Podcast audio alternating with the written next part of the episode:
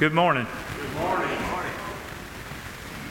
Glad to have each of you here. Hope you uh, had a good week and uh, enjoyed the cold winter weather.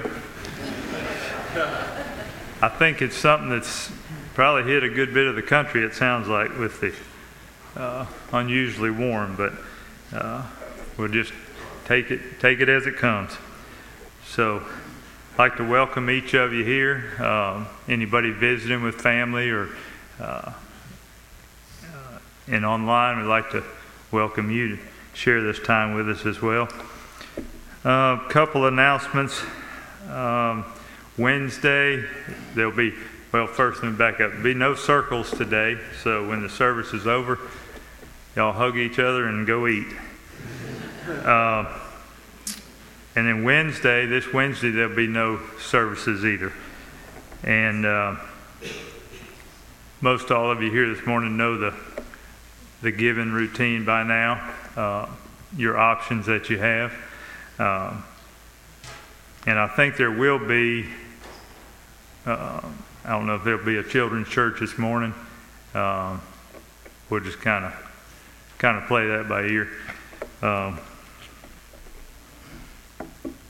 see, next Sunday uh, in our morning worship, Rocky East, a lot of you know him. He'll be speaking and sharing with us.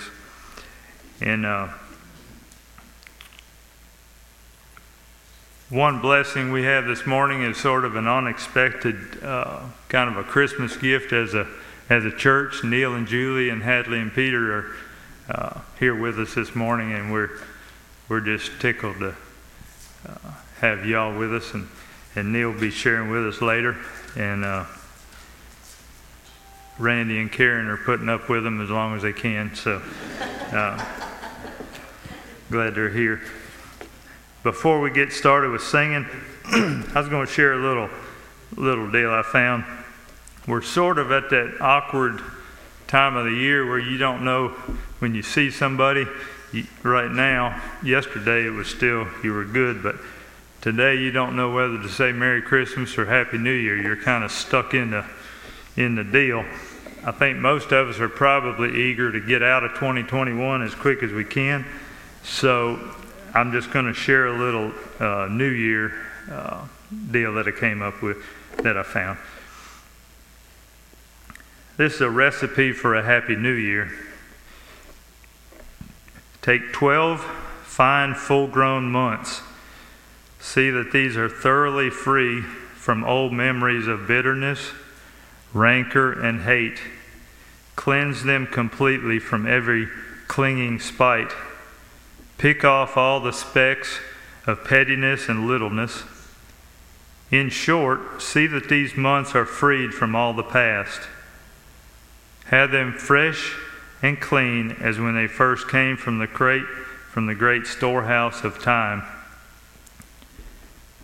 Cut these months into 30 or 31 equal parts do not attempt to make up the whole batch at one time. So many persons spoil the entire lot this way, but prepare, prepare one day at a time. Into each day put equal parts of faith, patience, courage, work, hope, fidelity, liberality, kindness, rest. Leaving this out is like leaving the oil out of the salad dressing. Don't do it. Prayer, meditation, and one well selected resolution. Put in about one teaspoonful of good spirits, a dash of fun, a pinch of folly, a sprinkling of play, and a heaping cupful of good humor. Let's pray. Lord, we thank you for this time together this morning, a time to, to see friends and family and and to worship and reflect on all that you are to us and all that you've done for us. And uh, I just pray that this short time together this morning will be be a blessing to each and every person in this room and uh, those online. We thank you, Lord. Amen. Through your generosity, I wanted to give you a report that we received $1,570 for Christ's birthday offering this year. So thank you for that. Won't you stand with us as we sing the song that Neil taught us a long time ago? Beautiful message. Yet not I, but through Christ alone.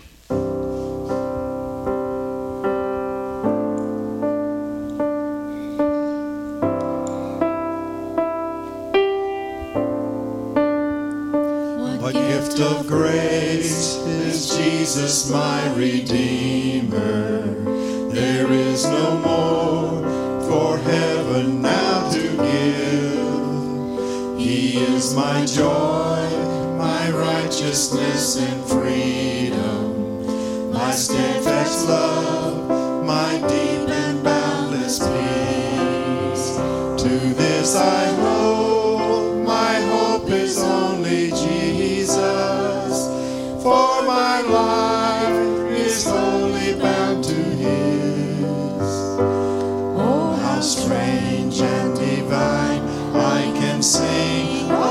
all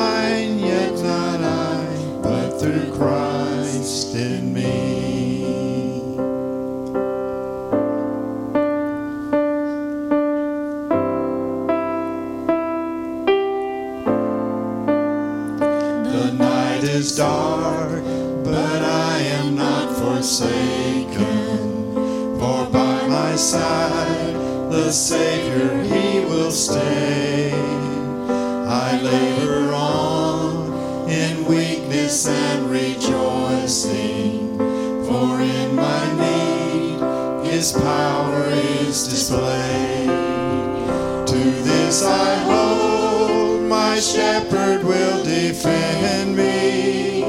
Through the deepest valley he will lead. Oh, the night has been won, and I shall overcome, yet not I, but through Christ in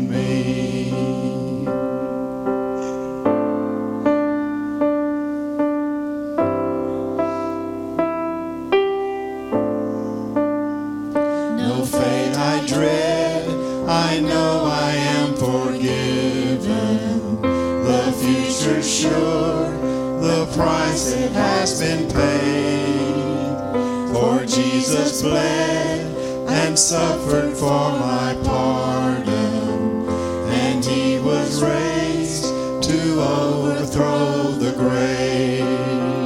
To this I hold, my sin has been defeated. Jesus now and ever is my plea. Released. I can sing, I am free, yet not I, but through Christ in me.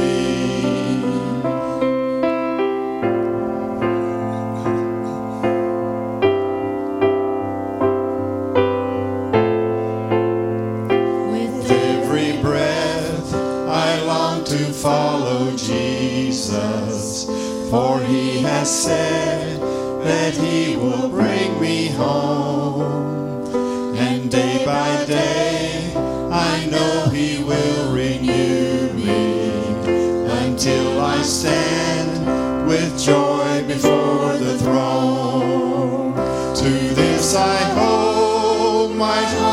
is only Jesus.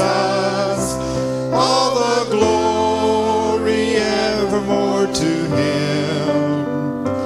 When the race is complete, still my lips shall repeat, yet not I, but through Christ in me.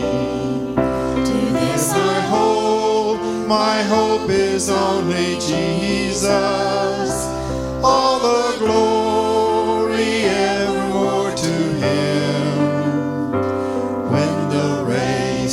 Complete, still my lips shall repeat, yet not I, but through Christ in me.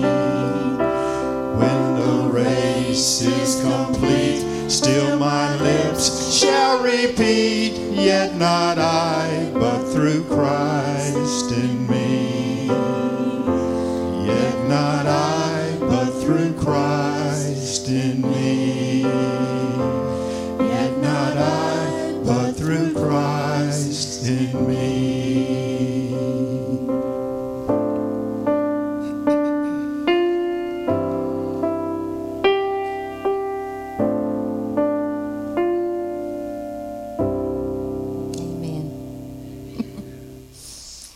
Let's enjoy singing The Lord Our Shepherd.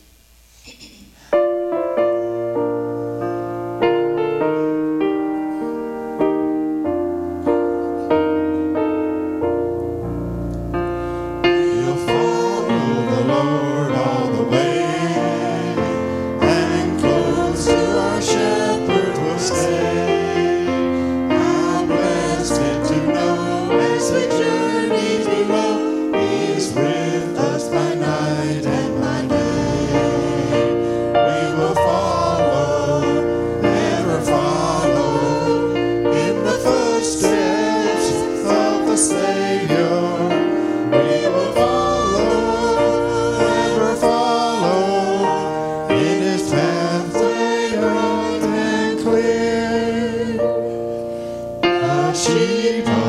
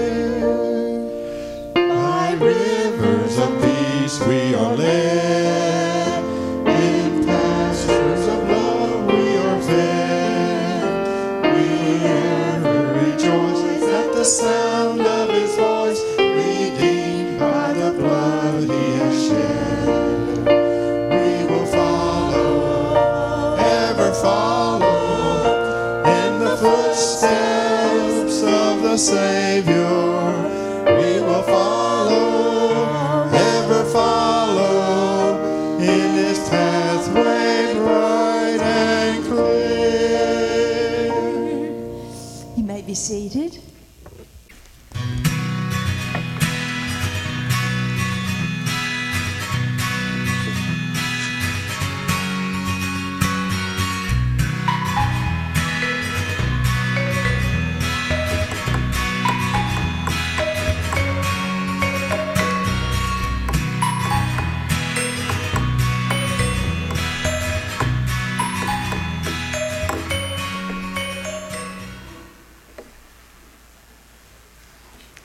We pray, let me uh, let me go over um, highlight a couple requests for you. First, I wanted to thank each of you for your prayers during my recent sinus deal. I, uh, Ray sent me a message one day, and he's and uh, I responded and told him that this surgery, the sinus surgery, wasn't for sissies, and I decided that I got quite a bit of sissy in me.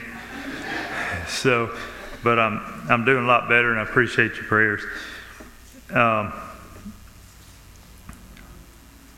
I won't read each each one that's here in the in the bulletin, but uh, y'all can see those and remember them.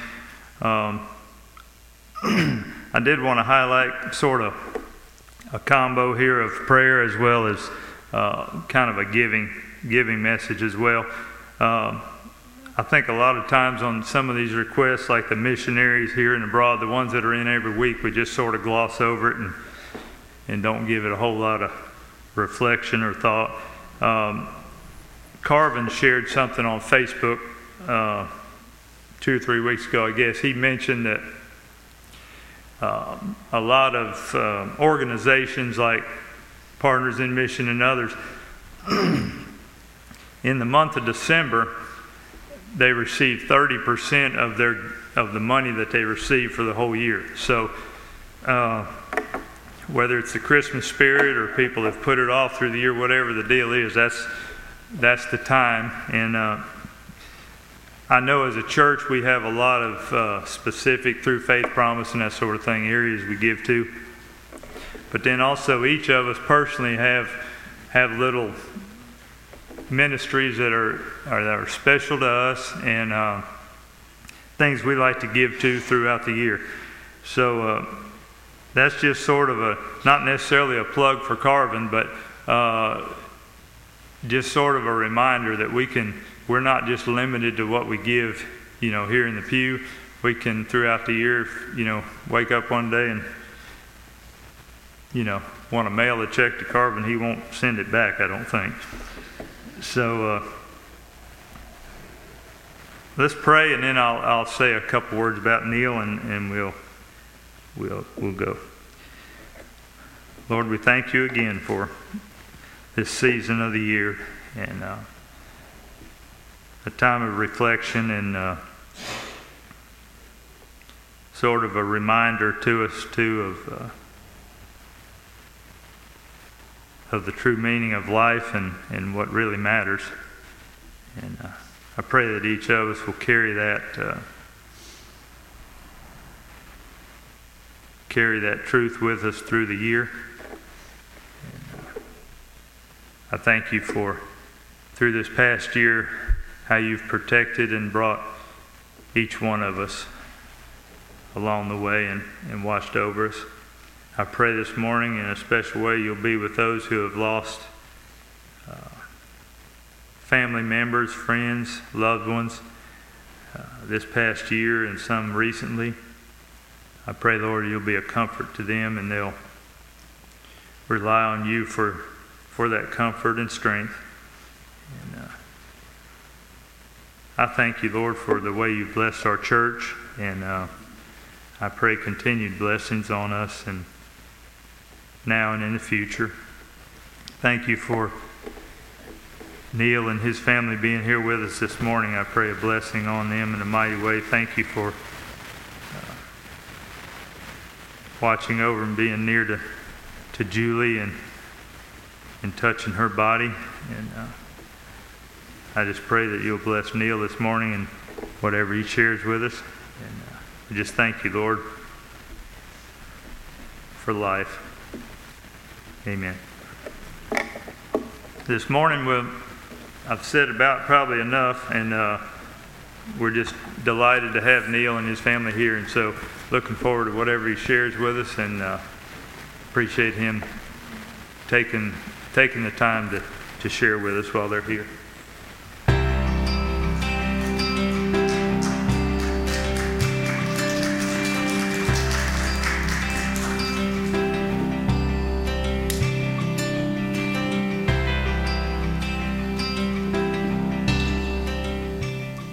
It's not too often that I get clapped for before I even said anything. So y'all might live to regret that here in a minute. Or maybe you were clapping for Marlon and I just stole his, his glory there. So it's good to be with y'all today, and uh, it's good to have some of y'all today. You churches never know on the Sunday between Christmas and New Year whether the preachers never know whether they're going to be preaching to themselves or you know their spouse. And we're grateful to see all of you out today. And I believe that I've got a good word of encouragement for you today, and um, and so I'm looking forward to sharing it with you. It, the the uh, title's a little intimidating today: perfection through perseverance. And uh, but I just want to kind of share with you as uh, Marlon was saying that uh, sinus surgery is not for sissies. Sometimes I've um, increasingly come to realize that life's not for sissies, and uh, certainly this walk of faith is not for sissies. And uh, we've just it seems like we're in a season um, as a culture, as a people. I don't know about um, y'all here, but just looking from afar, I think you're probably in the same boat. Almost everybody I talk to has just been through what they feel like is a couple of the hardest years of their lives, and for various reasons, um, not just with the stuff going on on a global and national scale or even local scale, but uh, just with life, personal life. Uh, it seems like everyone that I speak to, you know, has gone through surgeries or has gone through the loss of a loved one or has gone through, you know, some trial and just a season that feels heavy and burdensome to them.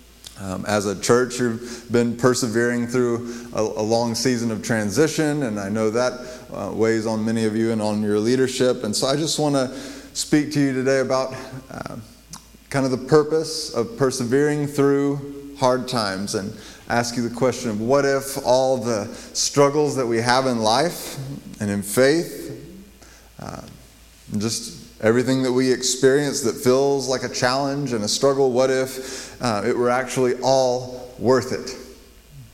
What if God is working in those things, redeeming those things, even and turning them to work for our good? There's uh, this time of year, you know, we talk a lot about God sending His Son to the world to redeem the world. Uh, we're told that God sent His Son to redeem us from sin, to save His people from their sins, uh, to offer to us a kingdom life, a new way of life. And you know, some of what sometimes maybe gets lost in that is that he did not come simply to forgive us, but to free us to free us for a better way of life, to offer to us something that is rich and rewarding, an eternal, abundant life that begins now. Um, that there's a process that you enter into as a follower of Jesus that sets you up for eternity. Um, that's a redirecting and a reforming of your life in a new direction that's going to be your eternal direction. And when you're following Jesus, you can rest assured that you're being formed in the right direction. And so I want to talk to you about um, what the Holy Spirit does in the life of a believer. This is, you know, a lot of what I'm going to share today is fundamentals of our faith. And so I hope that it'll be good reminders for all of us and be encouraging to us today. Uh, that the Holy Spirit is still in the business of transforming lives, that the whole purpose of Jesus coming and being with us, the whole purpose of Him leaving and sending His Spirit is to call to Himself a people that He will purify and make holy and clean for His possession, eager to do good works, uh, eager to be in service to their King and thus to the world. Uh, and so the Holy Spirit does this work, has been doing this work for a long time. And one of the things that maybe we don't talk about enough in the church at large today is how that process happens, what the Holy Spirit uses uh, to work His grace and His power in our lives to change us into the people that He destined us to be. So, one of the things, one of the ways that the Holy Spirit works is through uh, what we sometimes call spiritual disciplines or formational practices, things that Jesus practiced and that his apostles practiced and that people of faith have been practicing for really thousands of years. And that there's this idea that we don't just sit around as Christians saying, okay, well, I believe in Jesus and now the Holy Spirit will either zap me into holiness or, you know, maybe he's waiting for me to get to heaven someday. No, there's a process, a, a life of devotion that we're called to live as Jesus followers. And the Holy Spirit uses that lifestyle, those, those practices that we work out our faith, right, through those things. So there are things that we do. There should be quiet time with the Lord that we spend, right? A consistent time that we spend refocusing our hearts and our minds and our lives on Jesus, on our faith, on what we believe is true.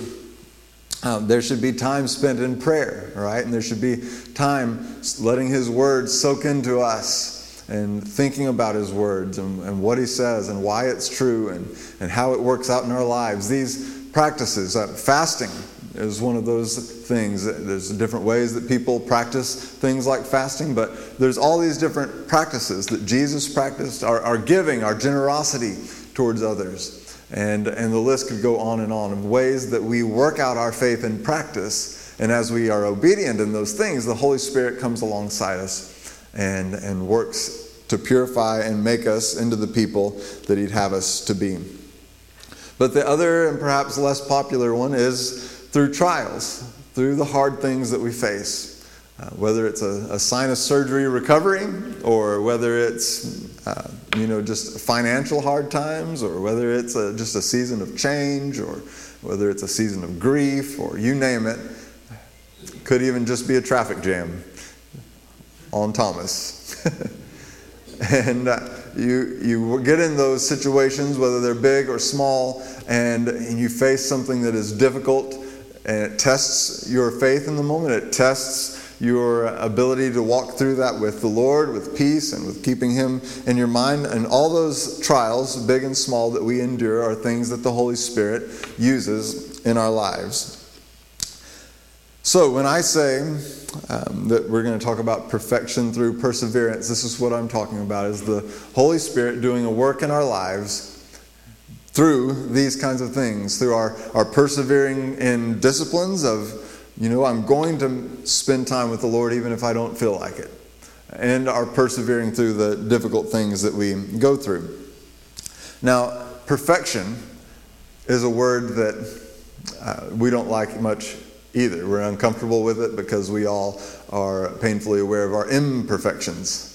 And, and we don't like the idea of being called to perfection because it seems like that would lead down a legalistic road or a discouraging road of realizing just how imperfect we are. But this is not a concept that I came up with as a uh, self proclaimed perfectionist.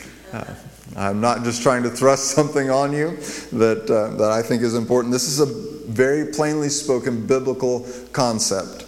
Uh, but though I do think sometimes we get the word, um, we have a whole different set of connotations with the word perfect that maybe wasn't quite what the biblical writers meant. But take this passage, for instance. Count it all joy, my brothers, my sisters, when you face trials of various kinds, for you know that the testing of your faith produces steadfastness.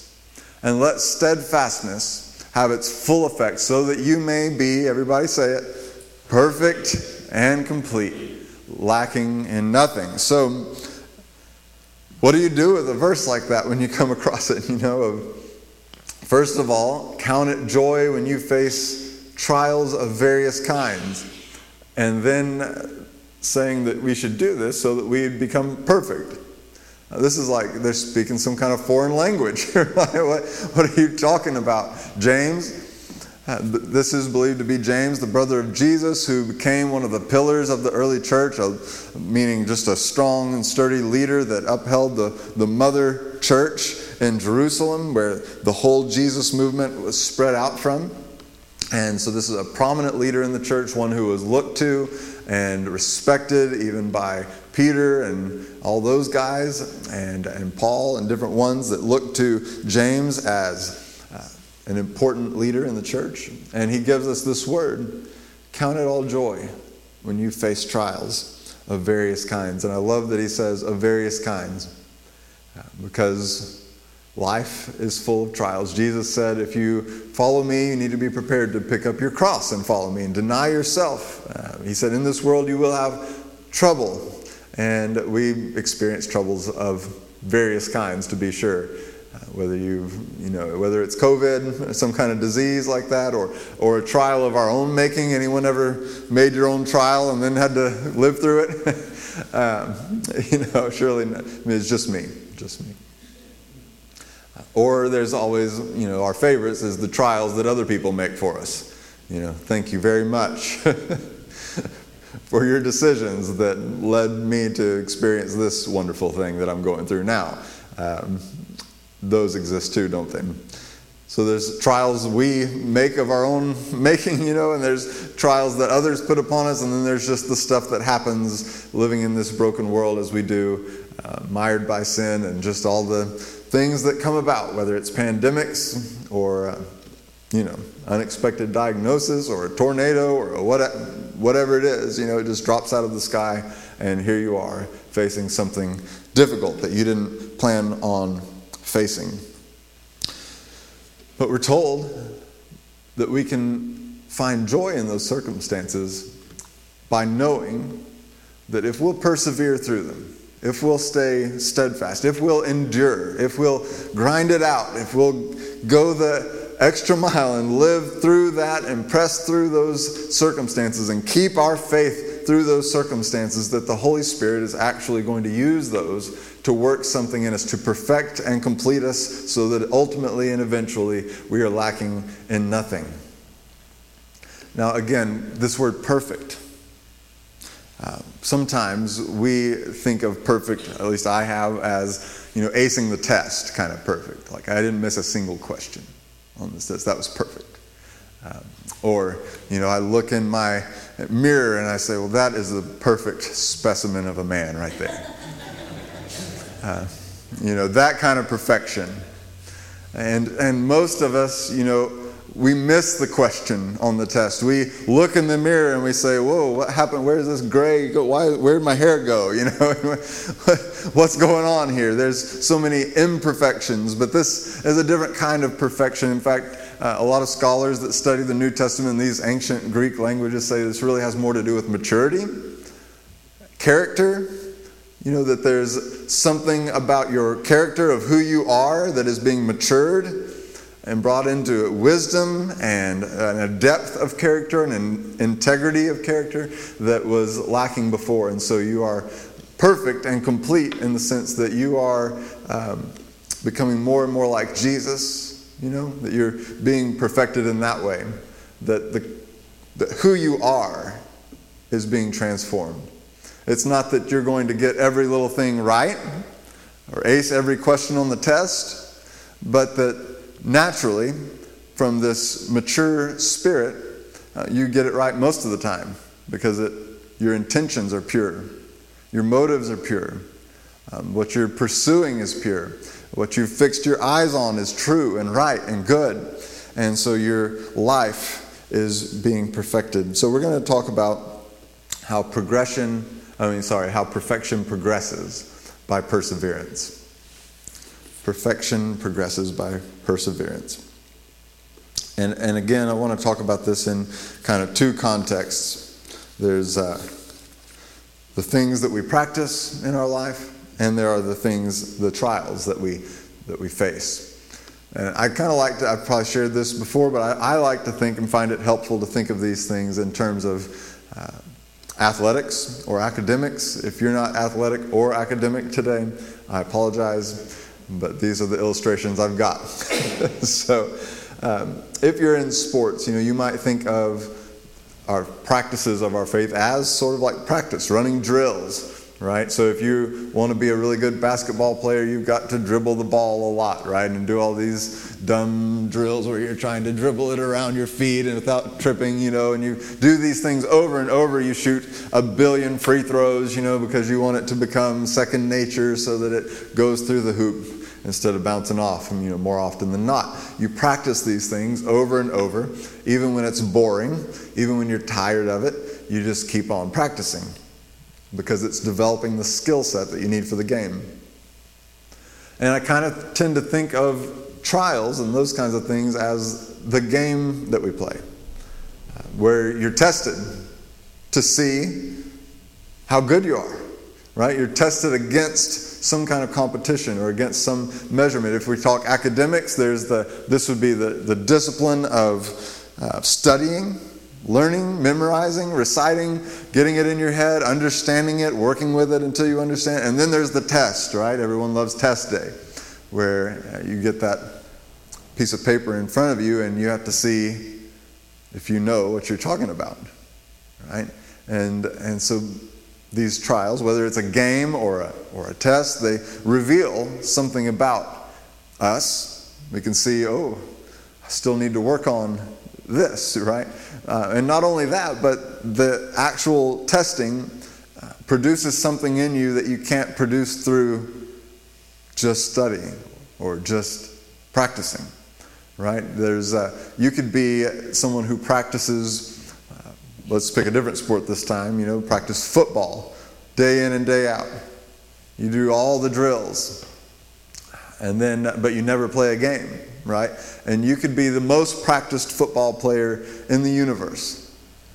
But you'd probably lose your first game.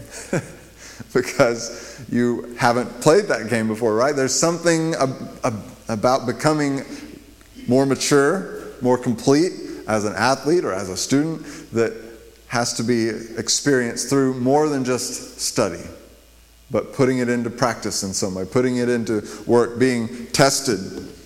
Uh, being tested somehow produces something in us, strengthens something in us that mere practice alone cannot do. And so, both of these things then are vital, and the Holy Spirit uses both of these things to form in us the life that He wants to form in us. So, I want to talk to you about persevering through these two things. So, first, I want to say keep going when following feels boring. There's some times that our Christian faith may feel boring, and maybe boring is not even the best word, but we just grow weary. Doing the same things over and over again, of opening that Bible one more time, of getting on our knees one more time, of praying one more prayer, of trusting one more time, of, uh, you know, definitely fasting grows weary. if you practice that one, you know, it's like, oh boy, I just, just want lunch. We grow weary of quiet time when uh, it feels like we're not hearing from the Lord or the Lord feels distant from us, and it, it's easy to throw in the towel and say, you know, I'm not really getting much out of this time that I spend with the Lord, and there's so many things that I need to be doing, there's so many things vying for my attention, and I just don't really have time for this that doesn't really seem to be making that much difference. But so I want to call you to keep going when following feels boring. There's something about the persevering, the steadfastness, the endurance through even that that the Holy Spirit uses, even when we don't feel it. Perhaps we don't see it, and yet there's something just about keeping on going that is producing something in us, perfecting and completing us so that we're lacking in nothing.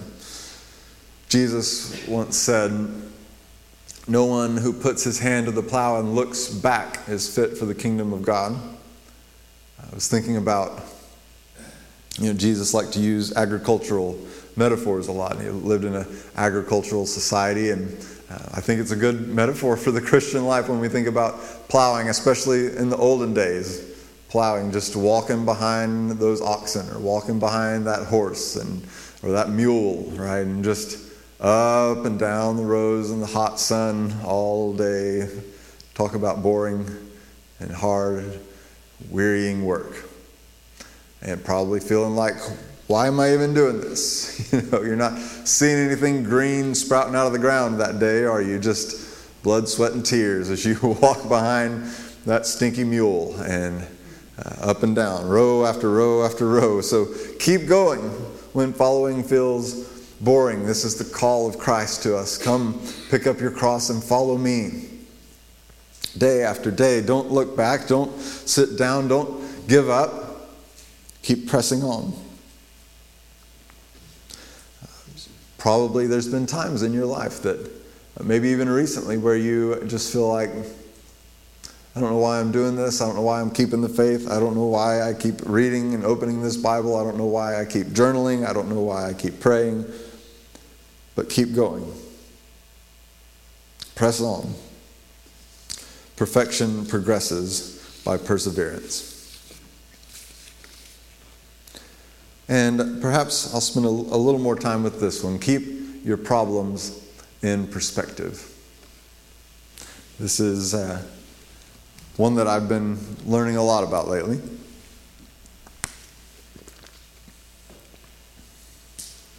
One of my favorite chapters in scriptures, what the Apostle Peter wrote to us in his first letter. In the first chapter, he says, In this you rejoice. There's that joy again in trials. Though now, for a little while, if necessary, you've been grieved by various trials. There it is again various trials. Different, different church leader of the early church. Same message. In fact, these themes of perseverance and trials is one of the most dominant themes throughout the New Testament, from Jesus on through all of his apostles, right through the book of Revelation. So, if necessary, you've been grieved with various trials so that uh, the tested genuineness of your faith, more precious than gold, that perishes, though it is tested by fire, may be found to result in praise and glory and honor at the revelation of Jesus Christ. It's these same ideas of count it joy when you're facing these various trials because there's something being produced in you uh, that is going to be revealed in glorious fashion when Jesus returns. So, this idea that you may not fully understand what it's working in your life, what the Holy Spirit is doing in your life as you go through a hard season and a hard time, but we trust that He is doing something in our lives and that someday we will see that it was worth it. That what we pressed through, that when we kept the faith in those times, you know, it may not have been pretty, but we persevered. We made it through. The Lord saw us through, and the Holy Spirit used what was meant for evil in our lives for something beautiful and good. But I love the perspective in 1 Peter. In fact, if you read through the whole kind of first chapter, it's this recurring theme of uh, the Lord's returning. Keep in mind that what we experience here is temporary. Uh, it's this, though now for a little while, for a little while, if necessary, you're going to have these various trials. And it's keeping in mind that this life is short. Any trial that you face on life, in life, in, from heaven's perspective, is a short thing. Uh, from the standpoint of your entire life that awaits you with Christ, hidden in heaven. This, is tri- this, this trial that you're experiencing is just a little while. And it's important to keep that in perspective. There's our tendency, naturally, when we're going through a hard time, is to feel like this is forever. This will never end. Uh, anyone ever had a stomach virus? it's like you know that it's probably going to be 24 hours. You know it, but it still feels like eternity when it's 3 a.m. in the morning and all you want to do is sleep. you know, but you're in the bathroom instead. I, I just remember, even as a kid, going through and just being like, Lord, help me, take this away. You know, this is never going to end. I'm going to die right here in the bathroom. You know, um, it's not true. And so, in the trials of our life, we have to keep fighting for this perspective that this, these hard things that we go through are but a season. And so we keep our problems in perspective.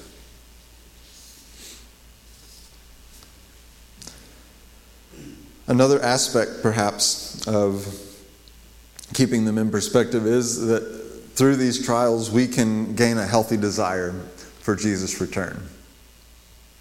Um, an unhealthy desire for Jesus' return might be kind of an escapist perspective, right? Of, I just want to get out of here.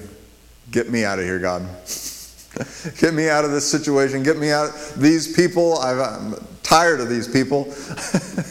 get me out of the, this, these trials that are put together by all these grumpy people, these nitpicky people, these drama people that I work with or that I live with or that I'm, you know, cursed by. Lord, just get me out of here. Or get me out of this body that's breaking down. Uh, we, when I grew up in Las Cruces, our um, little church would go and minister to Las Cruces, New Mexico. Sorry, in case you don't know where that is. Um, we'd go to the nursing home, you know, and sing. And I remember this little old lady that would sit off to the right, and she'd be, we'd be singing, you know, songs of hope and joy, and she'd be, "Oh Lord, take me home."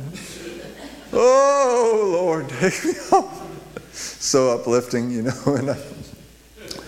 And uh, some of us get there, you know, a little too early. Oh, Lord, just take me home, you know. And there's a, um, maybe there's a season for that, in all fairness, too. But what I mean by a healthy desire for the Lord's return is that our problems should remind us that this is not heaven. That this is not the life that God intended when He created everything. This is the life brought about and marred and broken by sin, and that there is a hope that awaits us in Christ. And so we shouldn't get too tied to this world, right? And we shouldn't think that this life is all that matters. We should keep in perspective that there is a reality that runs deeper than the reality this world tries to sell as reality. All these temporary things that you have to have at Christmas. You know, you have to buy this and that, and uh, you know, you and your spouse need this. You know, your your wife needs this car, or your kid needs this toy, or whatever. You know that life tries to tell us, that our world tries to tell us these are the important things, and no trials remind us. There's more. There's more than those little trivial things. And that the things that we can buy now, and that the things, even the problems that we can experience now, all this is temporary and short lived, and there is a day coming that we look forward to with great anticipation. It reminds us that our world needs a Savior and needs the Lord to return. Every funeral should remind us, right, of the hope that we have in Christ and a longing that the Lord would return. That the greatest glory this world has to offer pales in comparison to the glory that we will see at his return. And as I kind of already mentioned, but just want to share a little more about, we through trials we come to see things as seasonal. So the more trials that you go through, you should begin to see and realize, okay, I've been through this kind of thing before.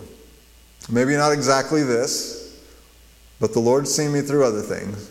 He'll see me through this. I remember, you know, sitting in a doctor's room. I think it was they had kind of a, when we were going through the early days of Julie's cancer diagnosis. I remember sitting in an office. I believe it was with her surgeon, and they had this nice room. They put you in with a view of Lake Hefner in Oklahoma City, and it was a very nice room and, and pretty scenery, and and they're sitting there talking to us. And but the the words that brought tears to my eyes was just this doctor reminding us of what we really already knew and just needed to hear it from someone in that moment where we couldn't preach it to ourselves, which was someday this whole thing is just going to be a blip on the map. You know, remember when we went through that? You know, and it was like um, the Lord needed to speak that into our hearts in that moment of remembering, remind, what, what we already knew. That no matter how long the trial, no matter how long the road, no matter you know, how daunting it may seem in the moment, it's temporary.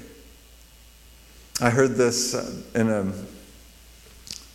a uh, interview with a recording artist. I don't know, some of you may be familiar with an artist named Jewel, not a Christian artist, just um, uh, someone I thought was really cool when I was like 19 or 17 or uh, you know, I liked her music, and so I was listening to this interview with her, and it's always interesting to me when you know non-Jesus people stumble onto Jesus' truth uh, just through observing his creation and that kind of thing. So she told this story about a time where she was deeply depressed and going through a you know season of anxiety and and just a lot of trouble in her family and in her life and just feeling really low and not really wanting to go on with life. And she sat down on a seashore. She was from Alaska, so I'm sure it was cold. and she sat down and watched, just sat there by the shore all day and watched the tide come in and watched the tide go out. And said as she sat there and reflected and watched the tides change, she recognized, I don't have to do anything but sit here, and the world changes. And she realized that the troubles that she was facing in that moment wouldn't last forever. That someday, even if she didn't change, her life would change because there are seasons, right, that come and go. We can look at the seasons and see that. There's a spring and a summer and a fall and a winter, or maybe just a summer and a winter, uh, or maybe just summer all year long. I don't know what's going on today, but um, we observe those things about life. And even when we look back on our own life, we see trouble after trouble, trial after trial, good time after good time, and we recognize there are seasons to our lives. I've come to the point where I try to remind myself frequently that if I'm in a good season, I'd better enjoy it because it's not going to last forever. And if I'm in a bad season, I just need to keep in mind that there's a good season coming. And of course, our hope is in Christ's return that someday it'll just be a really long, good season. that all these bad seasons are temporary. So it's important, I think, to keep that in perspective, don't you? No matter how long it seems to drag on, it's for a little while, the Apostle Peter said. For a little while. We can do anything for a little while, right? We can put up with anything for a little while with the Lord's help. We can persevere just a little bit longer. We can hang in there. It's just a little while. And perfection progresses by perseverance. So I'd say to you today, Cypress Street, um, as you go through a season of this continuing transition, you know, over a year can seem like a long time. So keep your chin up, stay in the game, persevere, keep on pressing on. It's a season, it's a little while. The Lord is with you and He'll use this for good. And to you as individuals, I don't know the details of you know why the last year or two have been hard for you, but I'll bet they have been. Seems to be a recurring theme. Maybe you're in the thick of it right now. Maybe you just came out of it, or maybe you're about to head into it. Lord, help you. Whatever the case is, when you face that trial, don't give up. Keep pressing on. A prize awaits. And the Holy Spirit is doing something in your life even now, even through it, that you may not see. And your King is coming. And when Christ is revealed, we're told that we also will be revealed with him in glory. And in that day, we will see clearly what we cannot see clearly now what the Holy Spirit was doing and how He turned what was perhaps meant for our destruction into something beautiful and good, a maturing, a perfection that progressed by perseverance. I'll close by reading to you a few verses from Philippians 3, because again, this theme is found throughout Scripture. So, Christians, we should be the least surprised by trials. We know that they come, but we also keep them in perspective. And we persevere. The Apostle Paul wrote, said, Indeed, I count everything as loss because of the surpassing worth of knowing Jesus Christ my Lord. For his sake I have suffered the loss of all things and count them as rubbish in order that I may gain Christ and be found in him, not having a righteousness of my own that comes from the law. See, that kind of perfection. We're trying to get all the answers right. Not having that kind of righteousness, but that which comes through faith in Christ. The righteousness from God that depends on faith, that I may know him and the power of his resurrection and may share his sufferings, becoming like him in his death, that by any means possible I may attain the resurrection from the dead.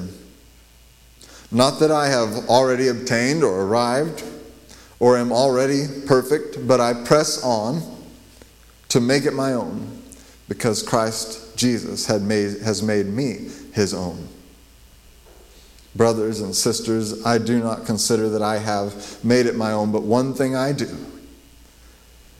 Forgetting what lies behind and straining forward to what lies ahead.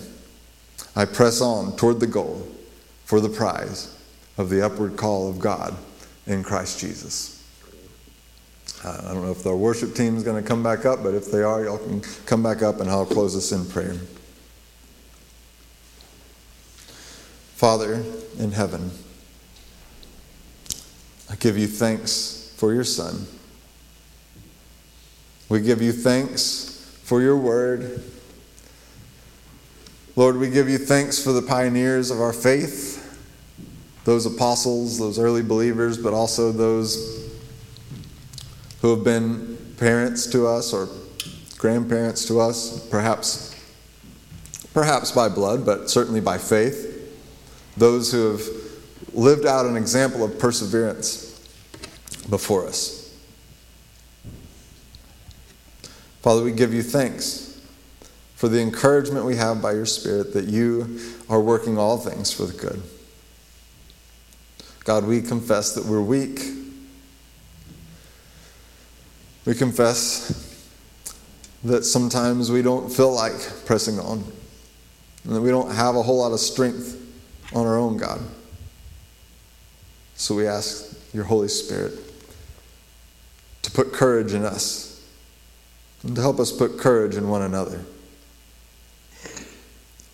Help us to press on, to persevere. And we'll trust you to do a work in us, to perfect us, to bring about what you would bring about in our lives, so that we might love you well and love others well, and live out the life and the faith that you set us apart for. In Christ Jesus our Lord, we pray this in his name. Amen. Won't you stand with us as we sing, Lord, give me a willing heart.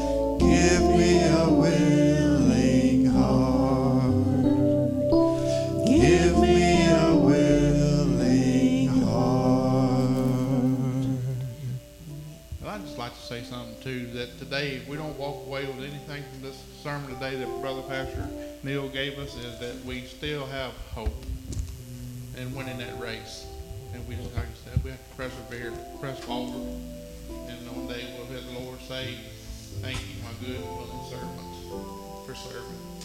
Thank you, Brother Neil. We needed that.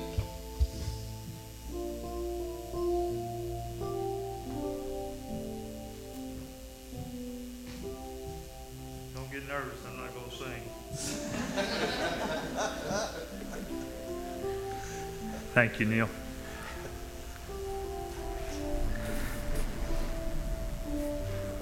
And we'll close with words from a hymn, and uh, I think goes along some with what Neil shared with us this morning. So uh, this will be our prayer, and uh, just pray that each of you have a great, great week. And uh,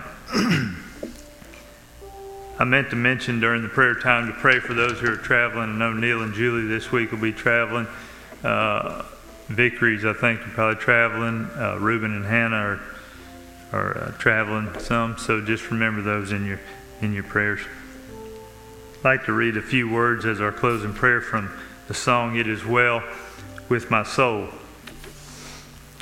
When peace like a river attendeth my way, when sorrows like sea billows roll. Whatever my lot, thou hast taught me to say, It is well, it is well with my soul. And Lord, haste the day when my face shall be sight, the clouds be rolled back as a scroll. The trump shall resound, and the Lord shall descend. Even so, it is well with my soul. It is well with my soul. It is well, it is well with my soul. Amen.